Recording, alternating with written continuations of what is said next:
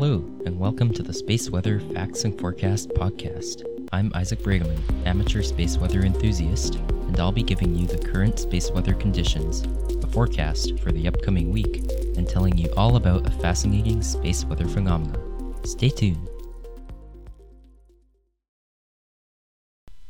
For once, it feels a little more like we're approaching solar maximum, as we should be. The sun has been very active with solar flares and C M Es lately. A few sunspot groups in particular, such as A Rs thirty-five seventy-five and thirty-five seventy-six, produced many M flares and even a couple X flares, although both regions are now nearly gone from the Earth-facing disk. However, despite the barrage of flares, no C M Es made a significant impact with Earth. A couple weak impacts may have been detected, but nothing strong enough to cause a geomagnetic storm. Solar activity has calmed down a bit in the last couple days. Currently, there's seven numbered sunspot regions on the Earth-facing disk. However, they're all small and not magnetically complex, so the chance of a major solar flare is low. Isolated M-flares could still be possible, although A R thirty-five eighty-three, the region most likely to produce them, will be gone over the West Limb in just a few days. The biggest thing of interest to keep an eye on now is farside activity. Judging from farside magnetic maps, there may be a rather large sunspot group approaching the East Limb. If so, it could emerge in a few days. However, these maps are somewhat unreliable, so we'll have to wait and see what truly emerges. There have also been as many as five large farside C M Es in the past week or so, and many of them were likely from old A R thirty-five seventy-five, which would now be near the middle of the solar farside. That A R produced many large solar flares while it faced Earth, including an X three point four blast as it left the western limb eight days ago. That region of the sun will return over the east limb in around a week, but it remains to be seen whether A R thirty-five seventy-five will still be there, or whether it will decay. As to geomagnetic activity, the current conditions are mostly quiet. The K P is only one, and the solar wind speed is three hundred thirty-five kilometers a second. However, the B Z is staying pretty consistently at negative five N T, which is mainly what's responsible for an elevated hemispheric power of forty-one gigawatts in the north and thirty-eight in the south. I do not see any major events in the forecast, since the main flaring active regions have gone behind the west limb of the sun. The only thing of note is the potential for a glancing blow from a C M E launched from a filament eruption on February sixteenth. If that C M E arrives, we could see an impact late on February nineteenth. I would say a K P four would be about the maximum for the event, with a K P three even more likely. High latitude aurora chasers might get a chance on the nineteenth or twentieth with a favorable impact, but I would not expect aurora at lower latitudes. Thanks for listening to the forecast. Now it's time to talk about this week's featured space weather phenomena. Usually when we think of the solar system, we think of our sun and its family of eight planets. So it would make sense, then, to say that the solar system ends at the orbit of Neptune, the furthest out planet. However, the solar system is a complex place, and there are many ways to define where it ends. I'll talk about all this in this episode. Looking into space out past Neptune, using large enough telescopes, astronomers have realized that there is a whole swarm of small objects out there. It's called the Kuiper Belt, made of trillions of small icy objects, each orbiting the sun. The existence of the Kuiper Belt was proved in nineteen ninety-two with the discovery of the first small objects within it. In some ways, it's similar to the asteroid belt between Mars and Jupiter, although the Kuiper Belt contains icy objects, while those in the asteroid belt are rocky, and the Kuiper Belt likely contains more objects. It also contains several dwarf planets. Pluto is certainly the most well-known, but there are three other discovered ones, and it is estimated that there could be hundreds of undiscovered dwarf planets out there. Now, since the Kuiper Belt consists of objects, some of them quite large, that are orbiting the sun, it would make sense to include it as part of the solar system, as most scientists do.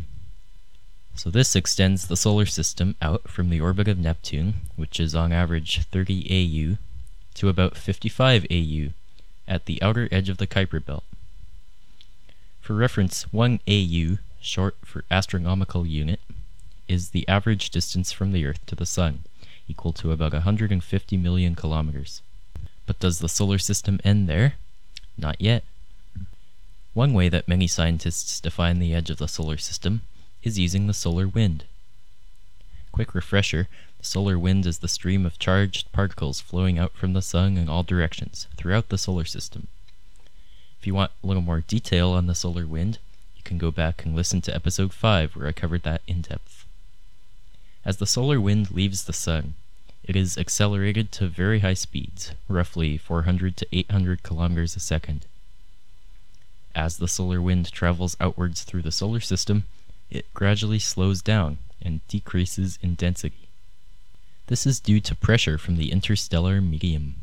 The interstellar medium is the low-density gas, dust, and cosmic rays that fill the space between star systems.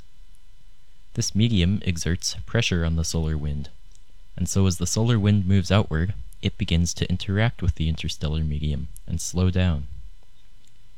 Eventually, where the pressure exerted outward by the solar wind drops low enough, the solar wind slows to subsonic speeds, which in space is about one hundred kilometers per second. However, the change to subsonic speeds is not smooth. It is sudden, almost like a shockwave. This point, known as the termination shock, occurs at roughly seventy-five to ninety A U from the Sun. It is important to note at this point that the exact dynamics and structure of these solar wind features are not too well known. We only have two direct measurements of the termination shock from the satellites Voyagers one and two. Outside the termination shock, where the solar wind speed is subsonic, the solar wind flow becomes very turbulent and continues to slow as it crashes into the interstellar medium. Eventually, the outward pressure of the solar wind equals the inward pressure from the interstellar medium, and the solar wind stops. Where the solar wind stops is called the heliopause. Voyager one crossed this boundary at one hundred twenty-one A U from the Sun, while Voyager two found it at one hundred nineteen A U. Now, because it represents the outer influence of the solar wind and the Sun's magnetic field, and since anything outside of it is fully in the interstellar medium, the heliopause is often considered the outer edge of the solar system. However, there is yet another way to define the solar system that pushes the boundary even further out, the Oort cloud. The Oort cloud is a spherical shell of icy comet-like objects orbiting the Sun, many as big as mountains or larger.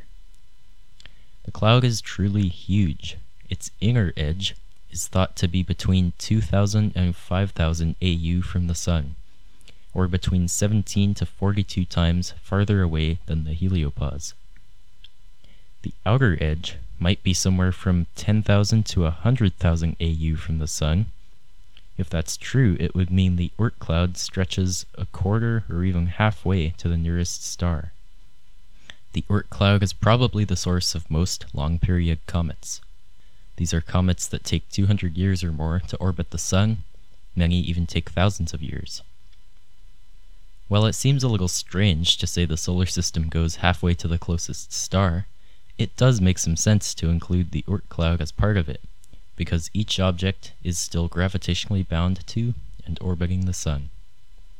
So it turns out that where the solar system ends is really dependent on your definition. Going solely by where the planets orbit, you could say it stretches about thirty or fifty A U out. If you look at the solar wind and where the Sun's magnetic influence ends, then it's about one hundred twenty A U away.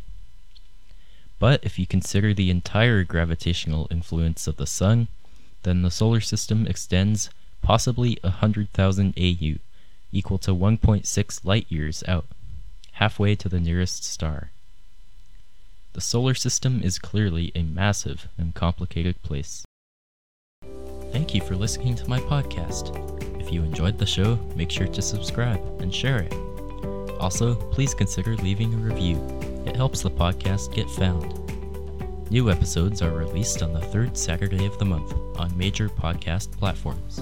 See you next time.